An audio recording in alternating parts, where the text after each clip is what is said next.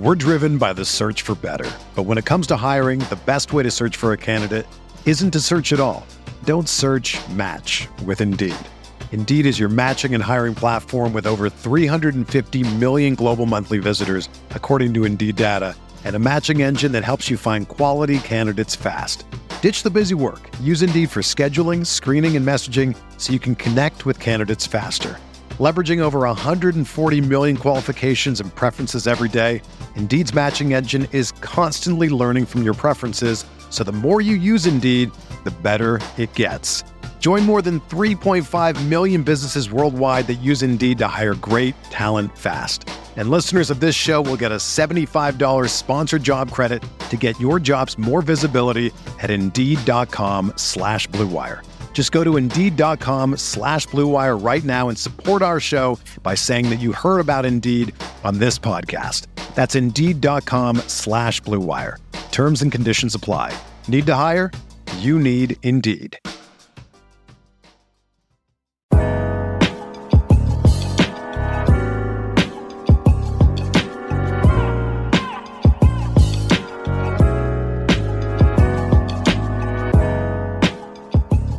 Hello and welcome to another edition of the Knicks Film School pregame show. My name is Andrew Claudio, aka GMAC, and it's time for one final matchup in 2023, a preview of the Knicks game on Saturday night against the Indiana Pacers. Um, coming off a tough loss in Orlando. I'm recording this right after that game has gone final. Uh, obviously, the, the officials left something to be desired. The Knicks three point shooting left something to be desired. A interesting Brunson game as well. I featured the Knicks going very small in the fourth quarter with Randle playing the center. Um, uh, hopefully it's a it's a bounce back game uh, against the Pacers because what felt like first to 110 against the Magic will probably be first to 130 against Indiana. Uh, joining me to talk about this matchup, I'm just going to get right to it because this is a long episode and uh, you want to hear from her more than want to hear from me. Uh, Caitlin Cooper of the very very good and hopefully very popular Patreon basketball she wrote, one of the more informed uh, basketball minds that exists in in our circle. Uh, she joins me, and uh, I think you're just really going to enjoy this conversation if you've never heard her on our pod before. So let's get to it. Caitlin Cooper of uh, formerly of Indy Cornrows, uh, now of Basketball She Wrote, previewing this matchup against the Indiana Pacers. Enjoy. Caitlin, welcome back to the Knicks Film School podcast. Hey, thanks for having me back. It is the Hoosier State. Hoosier's a little bit easier to say than Indianian. I feel Indianian. Ooh. Yeah. So Hoosier it is. Who Hoosier it is. I we get Yankee a lot in New York, so we get called Yankees. At least I went to school in Virginia, and I I was told just because I'm from above the Mason Dixon line that it's oh you're a Yankee. It's like yeah, but I'm not. Don't associate me with the people from Philadelphia. Like don't don't you dare do that. You know. This is good to know though, because I think as an outsider, I probably would have said New Yorker. New York is better. No, New York is better. Like that, that, that is actually the correct, correct way to say it. Now, the the funny part is just to give you even more of a dynamic. With me, you can't say I'm a Mets fan, so like even worse was being called a Yankee, and I despise the Yankees. So it, it, it, or Exactly. There's levels to it, you know. So anyway, uh, we are off to a, a rousing start, t- not talking about basketball on this podcast. Uh, but obviously, this is a, a, matchup that a lot of Knicks fans are looking forward to, and it comes at an interesting time for the Pacers and former Nick Obi Toppin. I figure we'll just just jump right into it. Earlier this week, Obi Toppin was taken out of the starting five along with Buddy Hield in a lineup decision that caught our attention. If you can give some behind the scenes as to whether this was a move that was brewing for a while, or was, was it less to do about Obi and more to do about who replaced him in the lineup? Where do things currently stand on that, and why did that move happen? So this happened one other time earlier in the season when they went to Atlanta during the in-season tournament that would have clinched Group A for the Pacers, and they put Buddy Hield and Aaron Nesmith back in the starting lineup, which would have been closer to last year's starting lineup at the end of the season before they shifted to development mode. But then after that game, Obi Toppin went back in with the starters in part because Aaron was injured. So for this game against Houston, this was a pretty seismic shift to put Andrew Nembhard at the two spot, Aaron Nesmith at the three, and Jalen Smith at the four, especially because the Pacers had kind of ruled out Jalen Smith at the four from last year. Like that lasted until December 12th of last year. And then they ended up shifting and figuring out that they were a little bit more workable small with Aaron. I think it might not necessarily be so much about Obi as them wanting to play Aaron Nesmith at the three and put him into the starting lineup. They kind of were at a point where they just needed to make a change and do something. I will counter and say, though, that of the prior starters, Obi is the only one with a negative um, swing net rating, which that's not an individual stat. That has to do with what other lineups are out of the court and who else is out on the court with him. But if you look at some of their recent losses, like when they played the Milwaukee Bucks, when they played the Washington Wizards, it is somewhat of an indictment when you start those games and Buddy Hield is defending Giannis Antetokounmpo and Buddy Hield is defending Kyle Kuzma, and those assignments aren't going to Obi. So the Pacers still have an ongoing issue at the four, and the fact that they are mostly loaded with guards and centers, and how they're going to be defending, you know, more elite wings and wing scorers. And Obi has now fallen into the crosshairs a bit. We'll see if that continues to be the case in their upcoming game against Chicago and then against New York on Saturday if the starting lineup remains the change that it was. Do you I'm assuming that's obviously matchup dependent. That Obi just is not a good matchup for for. I think there's literally putting Buddy Hield on the the Giannis's and the better fours out there. Like to assume that had the Obi starting five uh, been on the court on Saturday, and we'll see what the Knicks what what happens in the next game. But like Obi would have not been matched up against Julius. Is is that been the trend so far this year that Obi's not getting the tough matchups when they play a big four?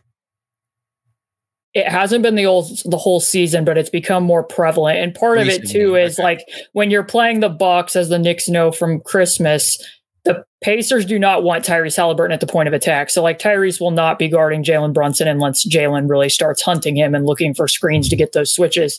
So that's going to be Bruce Brown. Miles is going to guard Brook Lopez.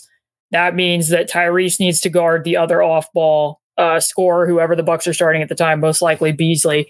And then you're down to either Obi or Buddy on Giannis. And yeah, they just Obi had a lot of problems in one-on-one coverage against Giannis in the prior games. As it turned out, Giannis ended up scoring a franchise record of you know 64 in that particular game and had the whole ballgate incident. But yeah, I mean, there to describe it to describe for Knicks fans kind of what this is is when they're playing the Wizards. Buddy Hield's picking up Kyle Kuzma. That's who he's assigned to.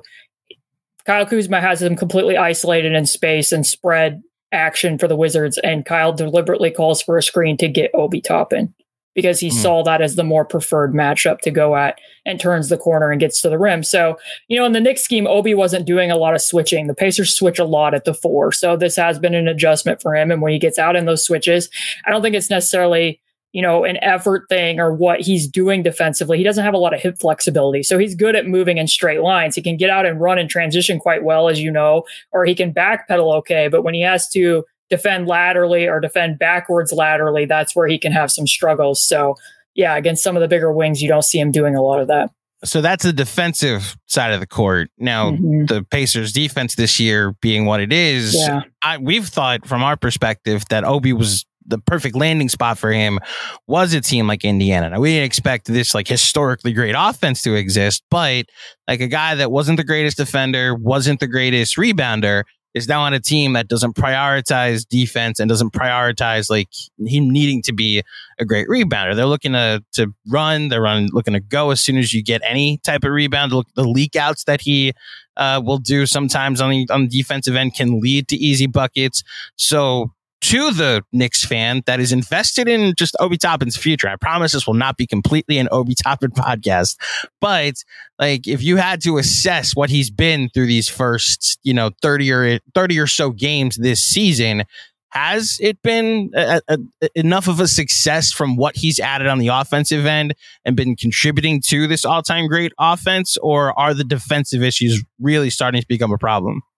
Right. So, I mean, I think he definitely builds out their strengths for the reasons that you pointed out, particularly in transition and how much the Pacers want to play at a very fast pace. And then the half court, too, the basketball index just stared, uh, stat I think a couple days ago where they had shared that of among off-ball players, he leads the NBA in points per possession. He's been very effective off cuts. That's where he gets a lot of his offense. I still think he's near the top in two-point percentage as a play finisher. So there has been certain games like when they played the Atlanta Hawks, for instance, the Hawks blitz more ball screens than any team in the NBA. But part of the problem that the Hawks have is their backline defenders really want to mirror their chest to the ball and try to funnel that to the short roll, but they can't see anybody behind them.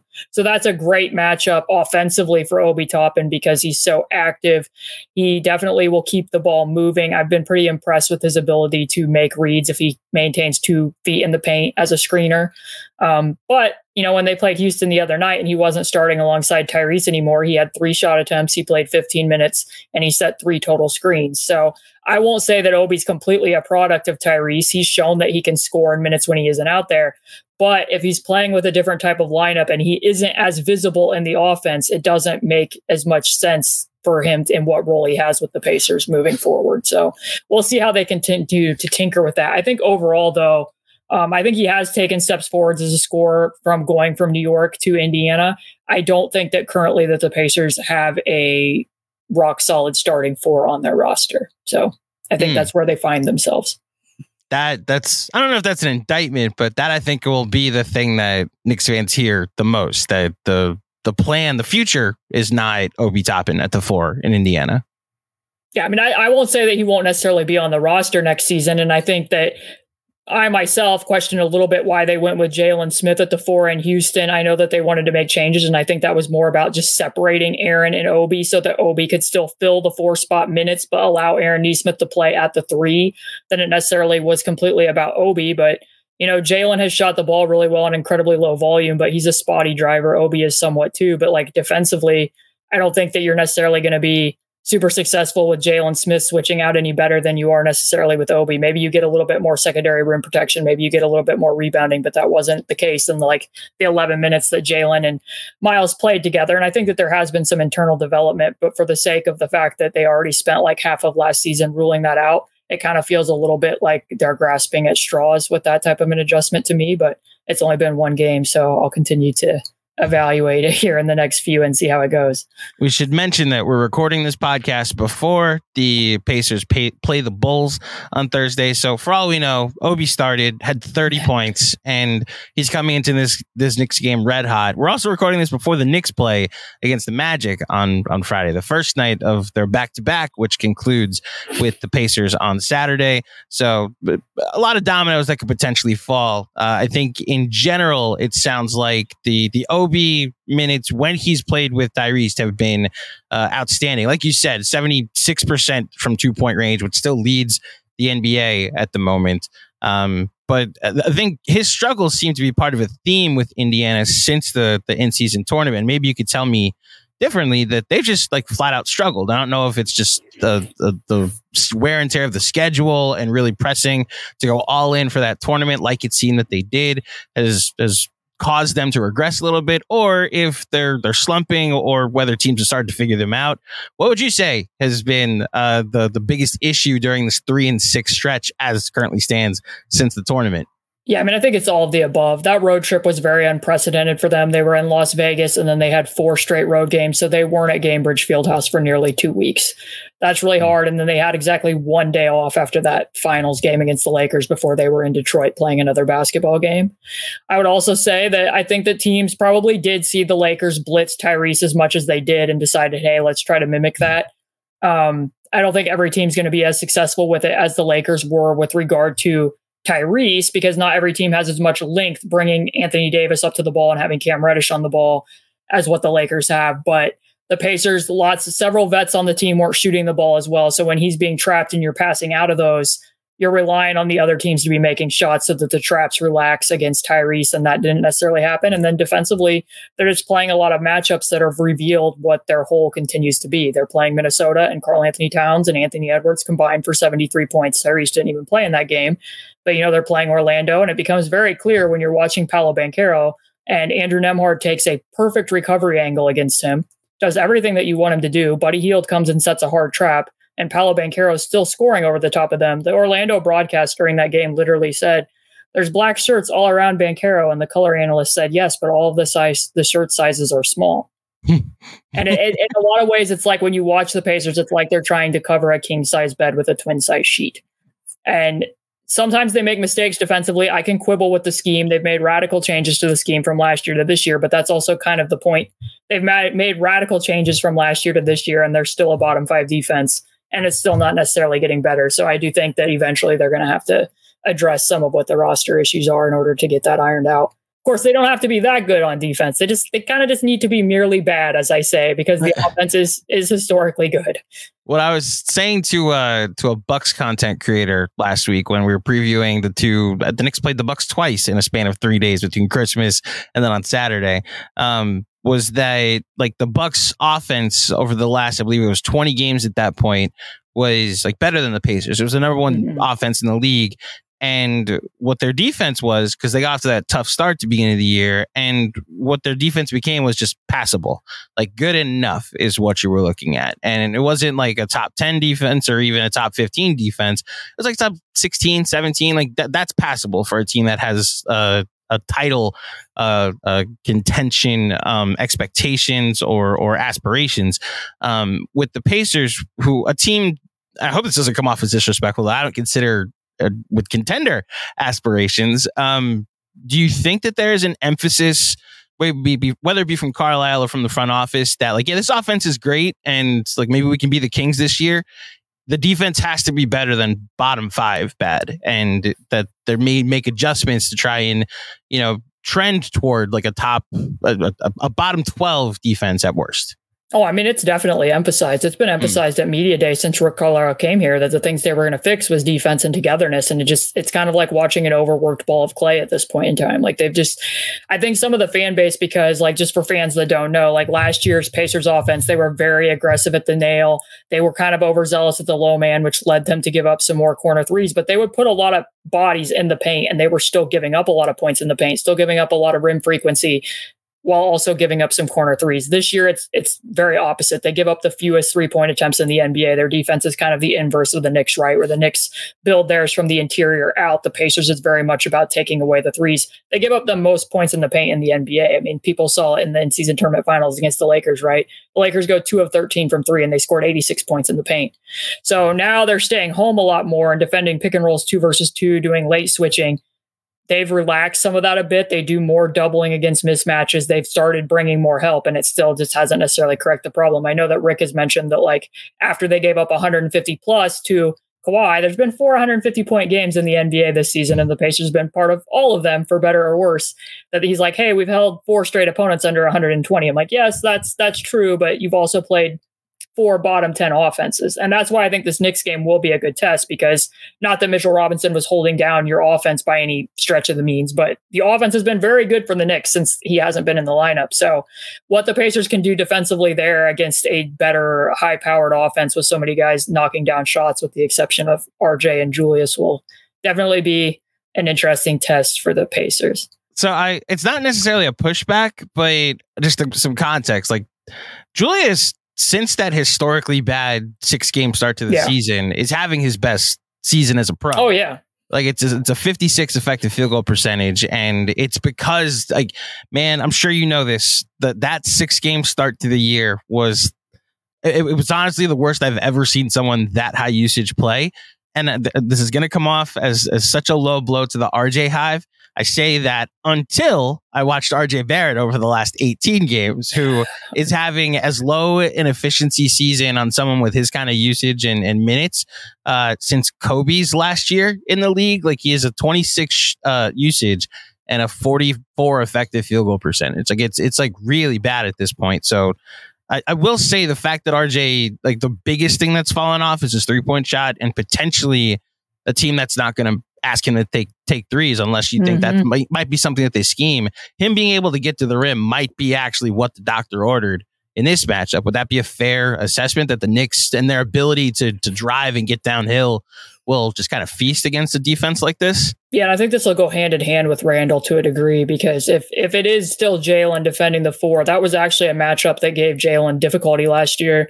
He got pushed around quite a bit, and that in part was what led to some of the lineup change because Aaron guarded him better. But now Jalen over the summer, spent the summer bulking up to play the five, but now he's starting at the four again. So we'll see how it goes. But I would guess the Pacers started the year where they would not double post mismatches. They wanted to stay at home and are like, hey, if we get beat in the post, we we shoot well enough from three. This is a math problem. I think that they've soon found, like when they played the Raptors, they were very proactive, doubled Pascal Siakam a lot. They were bad at rotating out those double teams. Some of the rotations have gotten better, but I imagine that they, depending upon what the lineup is, that they'll send doubles at Julius. So in that case, that will open up driving opportunities for RJ. And depending upon what type of actions they're running RJ in, um, that will well aaron will probably if aaron's starting at small forward that would put him on to rj barrett which gives them a better defender in that type of matchup than what the pacers have been showing against threes um, for most of this year. So it, it could be a good driving game because they like i said they do want to lock down the three point line. They're pretty aggressive with their closeouts and they just they don't defend the paint all that well. So um, we'll see What's up, Knicks fans? Quick break to tell you about our new sponsor, Prize Picks. Not only are they the largest daily fantasy sports platform in North America, but they're also the easiest and most exciting way to play. Instead of battling thousands of other players, including pros and sharks, it's just you against the numbers, picking more than or less than on a two to six player stat projection. With basketball season fully underway, you can now pick combo projections across football and basketball from the Specials League. This is a league created specifically specifically for combo projections that include two or more players from different sports or leagues. For example, take Jalen Brunson over in points or Julius Randle over in rebounds and combine it with two NFL picks like Lamar Jackson over in rushing yards or Zach Wilson over in interceptions. Prize Picks is a really simple way to play. Prize Picks offers weekly promotions that can lead to big payouts. Like on Taco Tuesday each Tuesday, Prize Picks discounts select player projections up to 25% to provide even more value. Prize Picks now offers Apple Pay for quick and easy deposits into your account all basketball season. You know what to do. Go to prizepicks.com slash KFS and use code KFS for a first deposit match up to $100. Again, that's prizepicks.com slash KFS and use code KFS for a first deposit match up to $100. Prize Picks. It's daily fantasy sports made easy. How best do you think they'll defend Jalen Brunson? And I mean, you want to talk about off to a great start this year. Yeah. What's funny is his three point shooting is the thing that's probably the revelation from this year. Mm-hmm. So potentially slowing him down there might be in play. But we also just watched him against the the Bucks put up 38 on Christmas, taking three point three threes in the entire game. They just took advantage of that that very deep drop from Brook Lopez and he just like anytime he got to the elbow, it's like, all right, now is when I can elevate and, and shoot because no one's going to be near me. Is the, how best do you think they'll? How do you think they'll defend Jalen Brunson? Well, now that Andrew Nembhard's back in the starting lineup, Andrew is, in my opinion, the best point of attack defender on their roster. So that gives them a better chance in that regard. I know last year when they defended Jalen, they were really aggressive trying to weak him to his right as much as possible. And he just kind of wiggled into those tight spaces and still got to his pull up midi anyways. And that was in a game that that Miles didn't play. They don't do near as much ice coverage and pushing and weaking guys as what they would have done last year. They more so chase over and will funnel him to Miles. So Andrew hmm. does give them a better opportunity, but I suspect that yeah, I mean, I, I love Brunson's game so much. I really I really enjoy watching him play, especially the parts that I got to catch against him against Milwaukee too. So, and even in that OKC game last night, like not to take it back to Randle, but like how do Knicks fans feel about the minutes when Randle is out there at the same time with Taj Gibson? I mean, I know there's not a lot of options given that you're trying to to fix band-aids at the center spot, but so I mean, you you just hinted at it. They need to survive the Taj Gibson minutes, which are not we're we're all kind of navigating this this non Mitchell Robinson world. Mm-hmm. I agree with you that their offense will survive and potentially even be better when when Hartenstein is the starting center and when he's playing 30 to 31, uh, excuse me, 36 to 37 minutes a game because Taj probably has 10 to 12 minutes in him at this point in his career. Um, Knicks fans recognize that they need a backup center. And whether it's Jericho Sims eventually coming back, whether it's, my goodness, anybody else, coming coming back like that that's the point we are with with Taj Gibson. I think what you're pointing out is just a very clear weakness with the Knicks. Now, this may also fall as as a weakness on Tom Thibodeau not being willing to go to Julius at the five. We really only saw it once this year, and it was against the the Nets. Um, it was Taj's second game back on the roster, and the Knicks, I mean, the offense looked great and the, the, the rotations were were fine. Like Josh Hart can play the four against any backup four. Um, they didn't get a rebound at once, uh, one single uh, defensive rebound, while that Julius at the five lineup existed. So I think that as a Tibbs principle has caused him to go away from it. I'm curious your your analysis of that specific lineup. Like yeah. seeing what Taj was like. Worst case scenario, it's it can be as bad as that. And look, all right, now you know. But we know that the Taj Gibson minutes aren't working either. Yeah, this is why I brought it up because during I think it was like the second quarter when Randle was getting really heavily doubled. Taj Gibson's there, not just in the dunker spot, but on the strong side. Mm-hmm. And it's making it so easy. And I know that there's criticisms a lot, which I think some are fair from the Knicks about how Randle's decision making can be, you know, sometimes he's a little bit more of a five second player than a 0.5 second player, but that's not helping him at all as far as the double teams because he seems like he passes the ball out a lot better against teams who double from the top versus teams who double from the bottom. And by Taj standing in that exact spot, it made it 20 times easier to be mm-hmm. doubling from the bottom. So, not even just like what some of the defensive issues were for Taj, particularly against those J Dub, Chet Holmgren high pick and rolls where he wasn't really handling that that well with Josh Hart either. It just creates some conundrums. And really, if I know that Tibbs likes to play a five, I know he likes the rim protection out there, but if there's going to be a matchup to play Julius Randle at the five, doing it against the Pacers is the team to do it against because the Pacers are not a particularly good defensive team. They are not a particularly good rebounding team. And switching might actually be a little bit more effective for them if Mitchell Robinson isn't going to is obviously not going to be playing. So maybe maybe we get to the point where we get Julius at the five against Obi at the five. Oh, imagine that my goodness, how, how the, the the the the clash that that would cause. Would Thibs be able Twitter. to handle that type of minutes? Like, I think happen? Thibs would just be like, "Wait a minute, why is there no center on the court? I, he's just going to spontaneously combust on the sidelines, and we'll we'll just he'll just resign after the game. It's like this is not the NBA that I love." You know. Um, to be fair, the Obi at the five minutes haven't haven't been great for the Pacers. There's been a few times where it's been useful, where like out of necessity, because guys have gotten in foul trouble, they went with like Obi at the five against Philadelphia in the in season tournament, and it worked.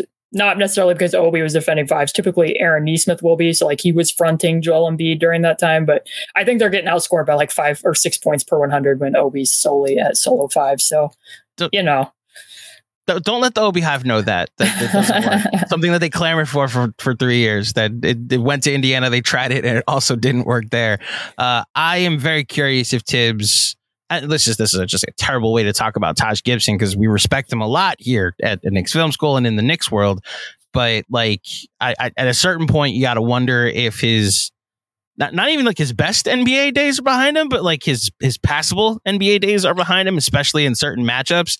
And listen, I'm I'm right there with you that playing Julius five minutes in in the second quarter uh, at the five, so that way Hartenstein's not playing forty. I guess 43 minutes at that point. You can, I think there's a passable way, like you said, to have him play. And I, I know exactly the play you're talking about where they're bringing a double from either side. Yeah. And when Julius, like, I, I, one thing to his credit that he's gotten better at, he's not perfect at it, but he creates looks for guys, whether it be like Grimes on the wing or even Chenzo or Quickley on the wing, um, off of his double teams. And he's the Knicks have generated a lot of three point looks from his double teams because he's just Uh, been better at that this year. And in this situation, he's looking for where the double is coming from, and they have two options. It's everywhere. it's literally like, okay, this is going to end in a turnover. I was staring at the play last night; I could see it now, so I completely understand what, what you're talking about. The funny thing about how the Knicks are this season, I wanted to get your your thoughts on from what you've been able to watch of the Knicks this year, and I, I'm even more curious about your thoughts on Immanuel Quickley Is like I, I I've pushed back a lot that they, they, they could be better than this with a different minutes distribution. But the more and more I, I, I, maybe I don't think they could go up to a different tier in how good they are, but I do think they could have a better record. Like I don't know if that's like two more wins, three more wins, whatever that number is. I don't think they'd be considered contenders if Quickley was playing 30 minutes a game. But I mean, if you have any thoughts on Immanuel Quickley and how the Knicks have, you know, divvied out the minute totals so far this year, and maybe just some Knicks thoughts in general. I'd be curious to hear them. Yeah, the thing with Quickley is his name really begets who he is as a player, right? Like mm. he makes such quick decisions. He's he's what I just said about Randle, he's definitely a 0.5 second player. He's either going to take a quick trigger three, put the ball on the floor, get to his floater.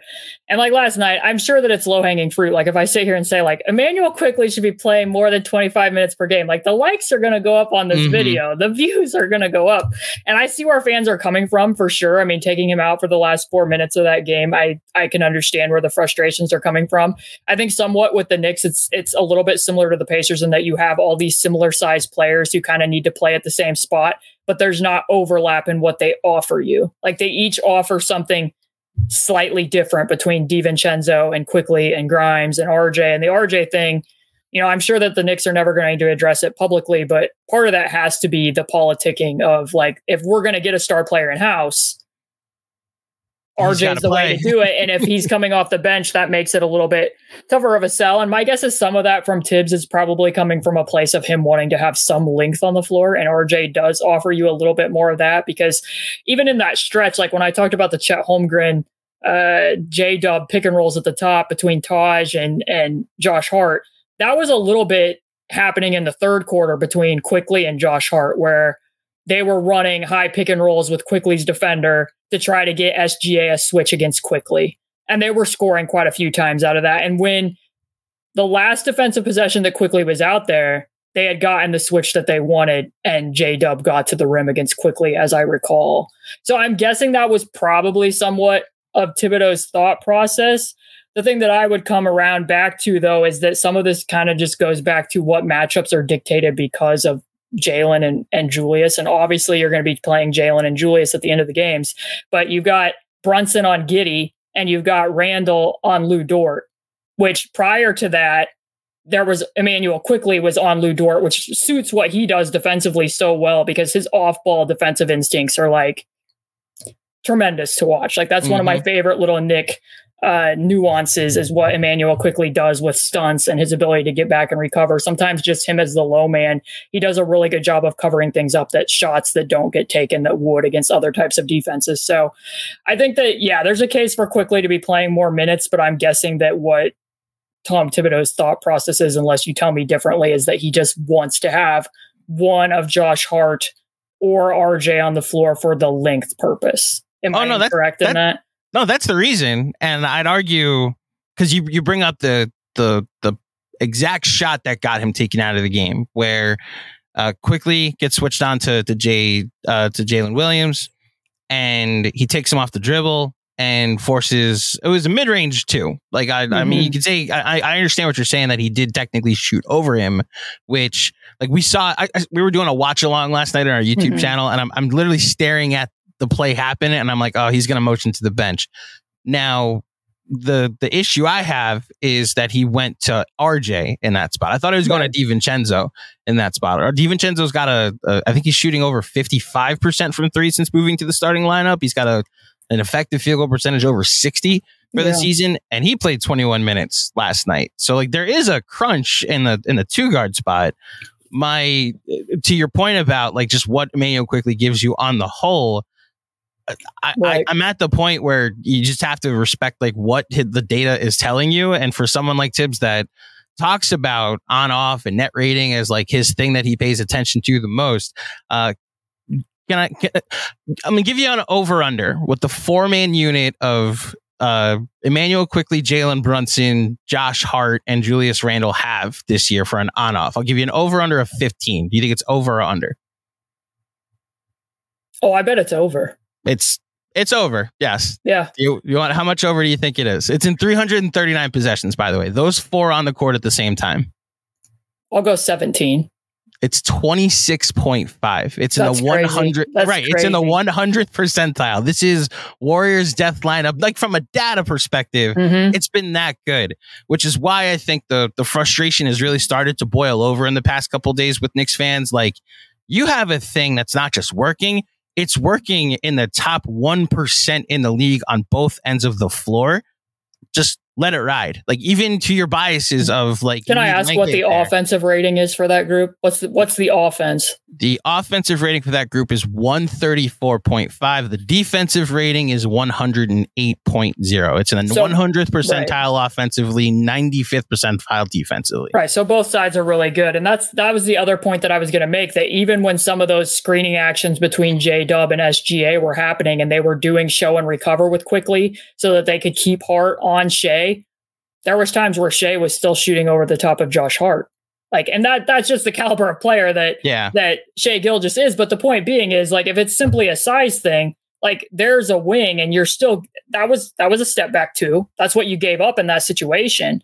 So you're kind of sacrificing the other things that Immanuel Quickley is going to bring you as an off-ball defender and everything that he adds offensively by making that decision. And maybe some of this is just like the Thibs ethos, and that it feels to me that like even though the Knicks in this post like Mitchell Robinson era, their their offense is you know otherworldly and the defense has dropped from like ninth to twenty first. You kind of have to alter what you're thinking and being like, hey, what lineups are we going to put out there that's going to boost this offense to the best possible levels? Versus he's kind of always seemed like a person that even if the Knicks defense wasn't always elite, it was how am I going to plug the most leaks and how am I going to make this defense the best that it can be with personnel out there, even if that isn't even necessarily the case because of the point that I just I just made with Hart and what Hart was, you know, going on with Shai Gilgeous. So, well, um, look the the Josh Hart lineups are right. like they're pretty great as well. I think the I, I in a I'd love to have an alternate reality where the sub he made was DiVincenzo for mm-hmm. Quickley instead of like like we all still would have been frustrated by it, but the four man unit I just mentioned with the insane net rating, right?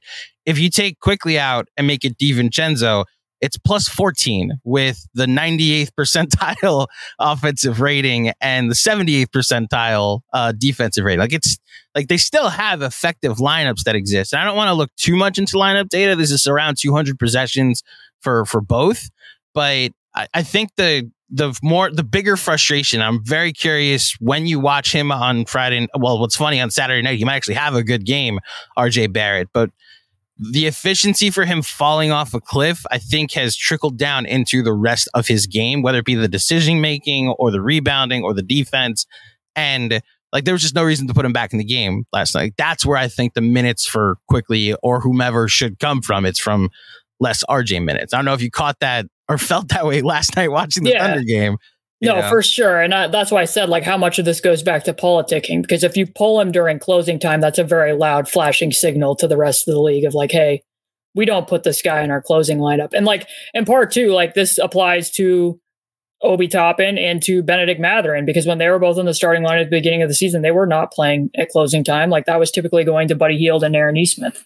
So, like, the closing lineup is more reflective in a lot of respects about who teams value and who they trust and what they're doing with starters and obviously the minutes distribution. So I just wonder how much of that's playing into it because I think from a basketball perspective, like when I'm assessing what coaching decisions are made, I always try to go from it like, you know, down the list of what are the possible reasons why they would have done this. And if you exhaust them all, typically you land on the fence of like, you know, is this being done because eventually they want to be able to trade this person? And I just wonder how much of that's playing into it. Man, another month like this from RJ, and I'd argue playing him as many minutes that you are is working his trade that's, value. That's a good counterpoint. You know, um, so we'll see. I'm I'm very curious how how these two teams match up on on Friday, especially with this new version of the Knicks offense that, as you've you pointed out, is is much better. And like to Thibs' credit, like Quentin Grimes, I thought played very fine last night. Like arguably he was really good last what night. What did he play? Like 12 minutes? 11 minutes. Like hit two threes, was really good on ball. He was part of the the rotation or I guess part of the lineup that got them back in the game in the second quarter. Checked out after 11 minutes. DiVincenzo hit four more threes again last night played 21 minutes, would have played less if they didn't put him in for the last like minute of the game. Uh, for uh, the, he actually went to Randle at the five for the last minute of the game to try and boost the offense. Uh, and then Quickley, of course, playing 25 minutes. It, it, it really, I do understand the frustration and the, I mean, politics is a good word for it, but like the logjam that exists within their mm-hmm. their guard lineup, uh, it would take some flexibility to be like, let me see what DiVincenzo with the three next to Quickley or next to Grimes would look like, and I don't know if he's he's ever going to be comfortable doing that. This may be the team to do it against, is from what you're telling me. That the and the, the Grimes the Grimes yeah. thing's really interesting to me as well because, like I said, each one of those players has slightly different strengths, and I think among them, Grimes is the stickiest at the point of attack. And last year, he was one of the better players who guarded Tyrese Halliburton, in part because Tyrese rejects so many screens, and he's one of the few guys last year that I watched Tyrese reject a screen, and the defender still beat him to his spot, anyways. And that's what Grimes did in, in, two of the games that they played against him. So be interested to see if Thibs is willing to up his minutes a bit just to get him out on the floor against Tyrese, because that was one of the better matchups that I watched last year in terms of who was most effective at guarding him. I do have two more questions. One being a Tyrese Halliburton question, mm-hmm. and uh, look, the the start he got off to this year, and I, he still somewhat kept it. I know these last nine games have been a struggle. He's been covered a little bit differently from the few Pacers minutes that I've seen, but like he was th- these games where he was you know 30 and 12 with no turnovers and it was just like an every night thing like these are video game numbers um were were pretty incredible especially through the in-season tournament um what how much has he fallen off has he actually fallen off or is he just being covered differently over these last nine games I mean, he's he's missed some shots that he was previously making. Of course, his shot difficulty was pretty high during the in-season tournament, and he was like in God mode. He was definitely on one. There there has been teams mimicking what the Lakers were trying to do. So he has seen more blitzing, although that hasn't been the case the last couple games. Because a point that I've made is like, yeah, teams might want to do what the Lakers did, but not everybody has the personnel to blitz, and not everybody's going to rapidly adjust their scheme for one game if that's not typically what they do. So the Rockets were not blitzing Tyrese. They had Sengun and drop, or if it was Jabari, they were switching those ball screens, and he had another 30 point game. Mm-hmm. The turnovers overall is something to watch because it was really remarkable to me through the hot start that the Pacers got off to that they ranked top five in turnover rate and in pace. That's really hard to do. Playing at breakneck speed without being loose with the basketball. Like I looked through the past six years and only one team has done that when it was last year's Oklahoma City Thunder. So since the in-season tournament, the Pacers have fallen down to about 21st in turnover rate. And against the Rockets, they're playing all these different lineups. It's very clear that there's not a lot of continuity or familiarity there, and that contributed to them con- committing even more live ball turnovers. But certainly, like the extra attention on ball with two on the ball coverages has led to some of the increase in turnovers as well. And that's why momentum is both their friend and their enemy because the degree of speed that they play with and how much transition frequency they get in games is very helpful to Tyrese for the reason I just pointed out. He he really likes to reject screens. And when you're playing at that pace, it's very hard for an on-ball defender to both absorb the ball and then direct him into actually using that screen, which then leads to a lot of emergency rotations. The flip side of that is if you commit a live ball turnover and your whole team is running it like Obi full speed sprint, it's very hard to get back and prevent that. So they rank like first or second in points per possession off of live ball turnovers, and they're also 29th in defense off of live ball turnovers. So, you know, it's definitely a double edged sword for them in that regard. But like just on the Tyrese front, I think he started to find his way out of it a little bit. But yeah, it, it has definitely been a change in coverage because even when they played Memphis, it wasn't blitzing, but they were very aggressive sending defenders and, and almost nexting being very much at the nail, even when Buddy Hield was at the wing, which is not something that I've personally seen opposing teams do against somebody who shoots 40% on seven threes per game for his career. So teams have been more aggressive shrinking space against Tyrese. Yeah, I know it's I guess it's sacrilege amongst Knicks fans to be like Tyrese Halliburton is good because of the uh, this may just be a Twitter rivalry, but like uh, the discourse between there him definitely and seems to be some him and Brunson and Trae Young and name guard, and it's like, well, this person's better. I, I mean, I think they're all really good. Mm-hmm. That that's that's where I've landed on, especially with with the start Halliburton got off to this season. Um, I look, I'd be surprised if both of them were on the All Star team in in a couple months, and I think both of them are deservedly supposed to be in the All Star conversation at the moment. What's up, Knicks fans? Quick break to tell you about AG1. AG1 is a foundational nutrition supplement that supports your body's universal needs, such as gut optimization, stress management, and immune support. Since 2010, AG1 has led the future of foundational nutrition, continuously refining their formula to create a smarter, better way to evaluate your baseline health. Fun fact I recommended AG1 to all my friends, family, and Mrs. Claudio. We drink AG1 first thing in the morning morning to make sure we have the energy needed to take on a busy day. There's no debate. AG1 is the supplement I trust to provide the support my body needs daily. If you want to take ownership of your health, it starts with AG1. Try AG1 and get a free one year supply of vitamin D3K2 and five free AG1 travel packs with your first purchase. Go to drinkag1.com slash film school. That's drink, that's drinkag1.com slash film school cool. Check it out. Last question before I, I let you get out of here. So I've been doing this with every single guest that I have on the pregame pod. It's a Mount Rushmore of rivals. So NBA calendar gets released sometime over the summer, and there's the dates that you circle. It's like I cannot wait to play this team. Now, I don't know if I've how much I've talked to you about like your specific Pacers fandom and whether the dates you circle on the calendar are like emotional and specific to like like I like personally I'm out for blood every time the Knicks play the Miami Heat, which as you can imagine made last year's playoff series very conflicting. Um personally for you, who are the four teams that you look forward to the most when they either come into town or when the Pacers go into their town to play them, whether it be from a fan perspective or just like as a as a basketball analyst, like you look forward to playing at these teams, uh, or at least, at least the Pacers playing these teams? Unfortunately, I think from the fan perspective, probably number one on that list is going to be the Milwaukee Bucks because mm. of hmm. the ball gate that just occurred. And because weird. it definitely started, like, even before that happens, you know, Tyrese did the pointing at the watch, which he said was about this is our time. I think Dame took that as, hey, you're you're you're stealing my you're stealing my celebration there. Yeah. and I think some of that carried over. Like I think that this is kind of an unintended thing from the in season tournament, right? That like it kind of created some rivalries maybe in ways that the NBA didn't necessarily foresee happening. So the Pacers play the Bucks twice on New Year's Day and then have a day off and they play the Bucks again. I know that that's probably going to be on a lot of calendars. Be watching those two particular games. I'm most interested in it because, you know, when they did allegedly take the game ball.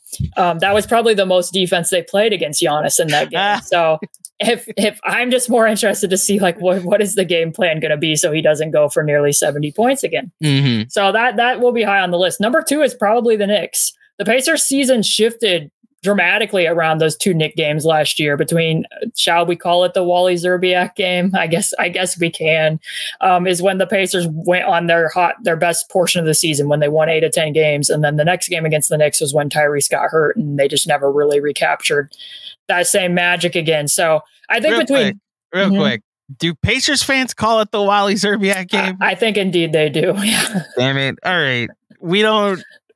While let me choose my words carefully.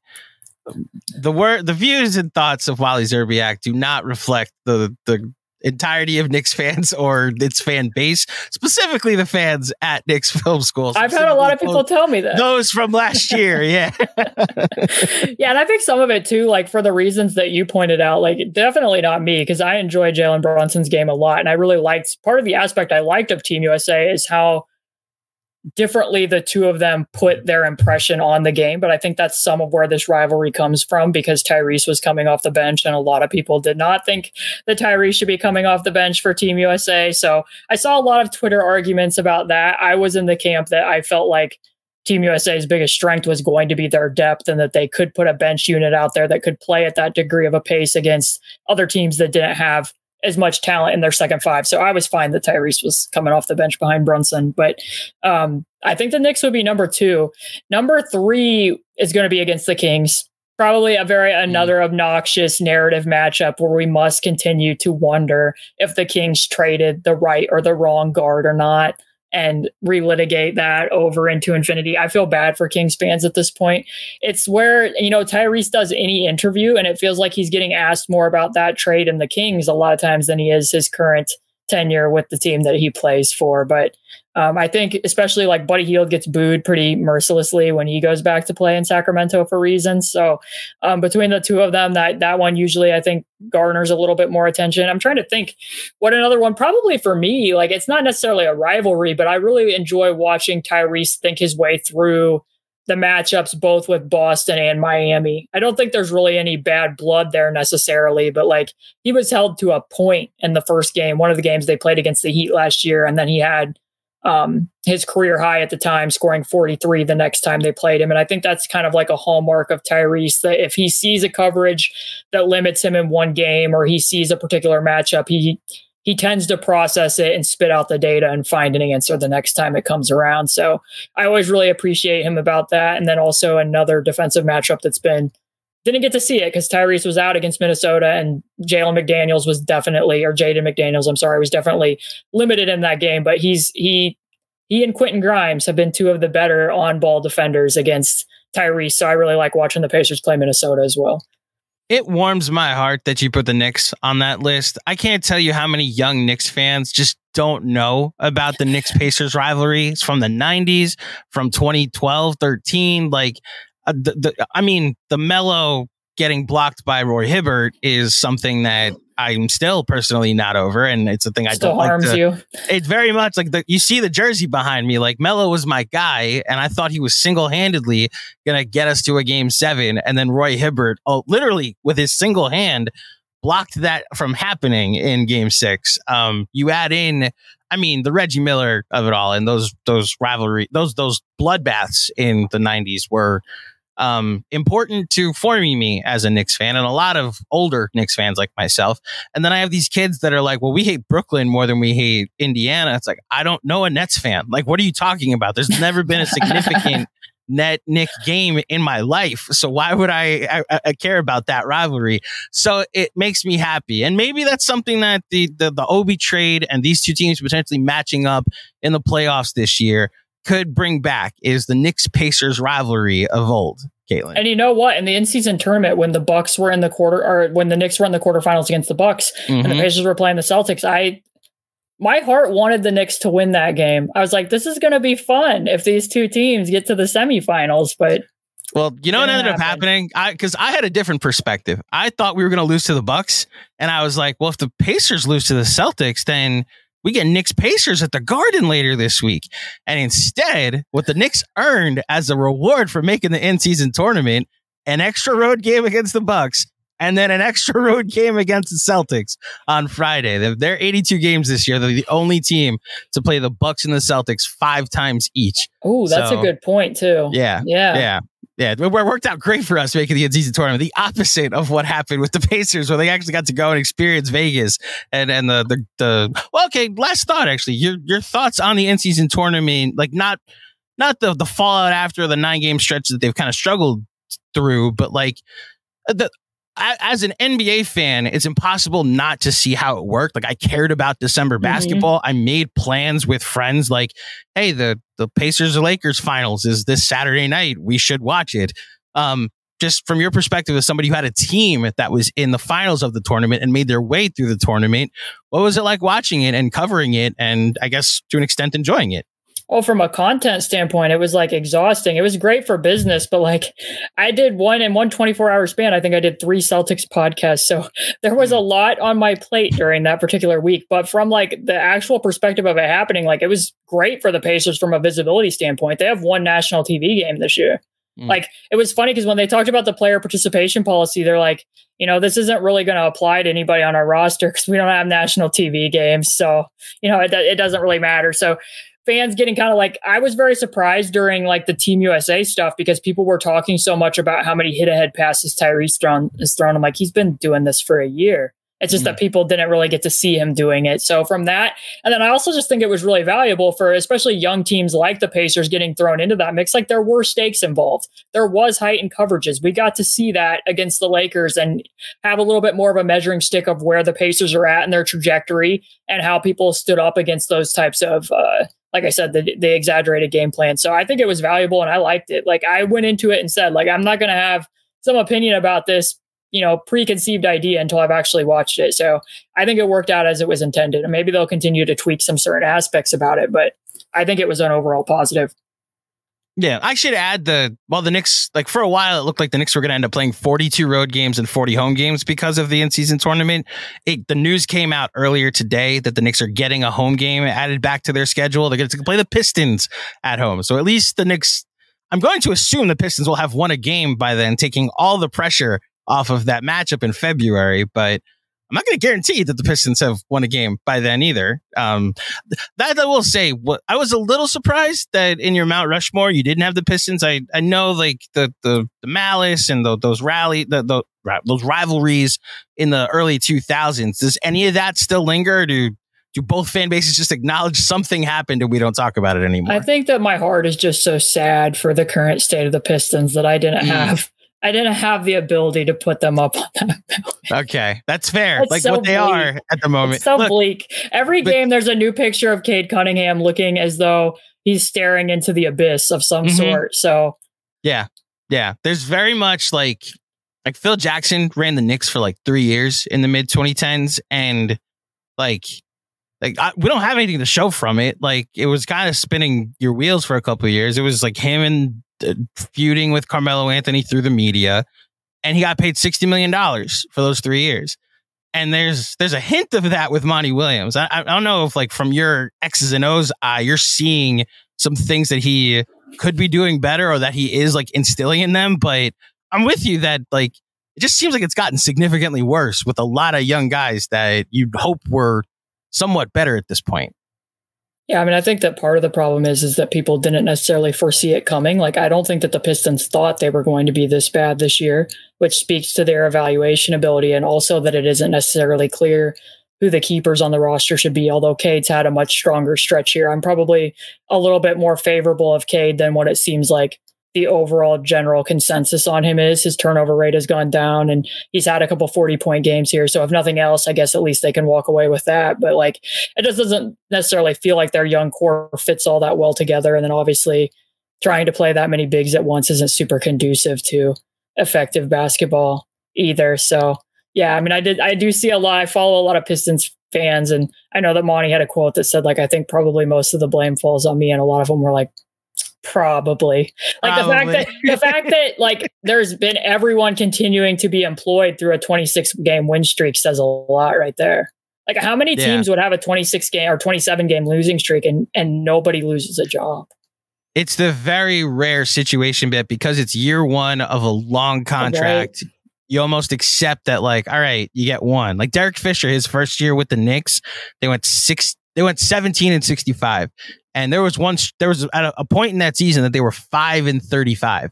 So, like, because it's year one, you almost get a, a hint of a mulligan. Um, I, am just realizing this now. Fred Katz and John Mack are going to laugh at this every time they do a pod together. It somehow diverts into Pistons talk. And I, as their producer, I'm like, guys, this is a Knicks pod. Let's get back to it. Galen somehow this became a Pistons podcast, and they're gonna laugh at that when they eventually listen to this. Well, should we um, turn it not, into a Lakers podcast? Because how, how, many games did how many games did Mike Brown last that season when they started? That's out? five yeah, was five games. last five or six games. So yeah, now that was a, a the expectations were a bit different. There, there that, that, team had championship. Like Kobe was on that team. There's no Kobe saying like "be gone" of this guy, you know, at, at any point. So, um, well, Caitlin, you've been great with your time. I appreciate your insight and look forward to this matchup on Saturday against the Pacers. Before you get out of here, please let the fine folks at home know where they can find you and all of the stuff that you do. My Twitter handle is here on the screen at C2 underscore Cooper. If you go there, the link to my Patreon's in my bio. So it's patreon.com slash basketball she wrote, which has now become more and more a mixture of I do a lot of writing, but also been doing some video breakdowns where I get on the screen and and do some key points from games. I did a lot of those during the in-season tournament, and then I've been doing my mailbag as a video that includes film with it as well. So if you're more of a visual learner, there's stuff there. If you prefer reading, there's stuff there. I think there's a little bit of everything. So I'd love to have you. Best. Thank you, Caitlin, so much for joining me. Thanks for having me. And we'll wrap up there. Once again, a big thank you to Caitlin for coming on today's show and helping me wrap up 2023 with a preview of this game on Saturday night against the Pacers. Basketball She Wrote is the uh, name of the podcast. You could check it out and check out her merch, check out her writing. Like she said, she does film breakdowns as well. Um, it's the best place to get the most informed opinion on what's going on with Obi Toppin or the Pacers or the NBA at large when she delves into those types of topics. So thanks again to Caitlin. I can't wait to have her back on again soon. As far as I'm concerned, that'll do it for me in 2023. Thank you for all the support that you've shown me this year. If we've shown this specific show this year, and then across all of our our network, I I just continue to be thankful for uh, the the platform you've given us and uh, the blessings that you give me. And I look forward to many and more. I mean, we're talking about game 32 of the season. They're not going anywhere. Just wrapping up 2023. Many and more uh, basketball conversations with all of you in the future. So I'll be back not before the Minnesota game. I'm not doing a pregame pod on New Year's Day, unfortunately. Uh, but uh, I'll be back before the Hawks game on Wednesday morning. Until next time, thank you for listening. Thank you for watching. Enjoy the game tonight. Happy New Year. And I'll speak with you soon. Peace. Once again, a big thank you to Caitlin for coming on today's show and helping me wrap up 2023 with a preview of this game on Saturday night against the Pacers. Basketball She Wrote is the uh, name of the podcast. You could check it out and check out her merch, check out her writing. Like she said, she does film breakdowns as well. Um, it's the best place to get the most informed opinion on what's going on with Obi Toppin or the Pacers or the NBA at large when she delves into those types of topics. So thanks again to Caitlin. I can't wait to have her back on again soon. As far as I'm concerned, that'll do it for me in 2023. Thank you for all the support that you've shown me this year. If we've shown this specific show this year, and then across all of our our network, I I just continue to be thankful for uh, the the platform you've given us and uh, the blessings that you give me. And I look forward to many and more. I mean, we're talking about game 32 of the season. They're not going anywhere. Just wrapping up 2023. Many and more uh, basketball conversations with all of you in the future. So I'll be back not before the Minnesota game. I'm not doing a pregame pod on New Year's Day, unfortunately. Uh, but uh, I'll be back before the Hawks game on Wednesday morning. Until next time, thank you for listening. Thank you for watching. Enjoy the game tonight. Happy New Year. And I'll speak with you soon. Peace.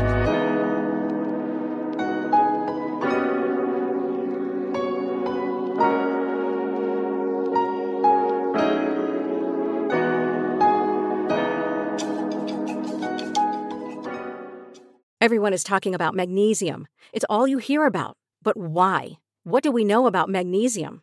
Well, magnesium is the number one mineral that 75% of Americans are deficient in.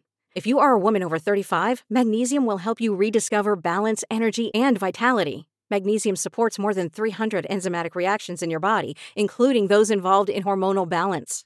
From functional medicine doctors to mental well being and female hormone experts, we all know that magnesium is the one mineral to improve all aspects of well being and health. But which one? Magnesium Breakthrough from Bioptimizers, the trusted choice recommended by leading experts with seven best absorbed forms of magnesium to ensure your body receives the support it needs for overall well being. Go to bioptimizers.com slash balance today and use code BALANCE10 for 10% off. Support your journey to wellness at B-I-O-P-T-I-M-I-Z-E-R-S dot com forward slash balance. Magnesium Breakthrough from Bioptimizers, your foundation to optimal health and vitality.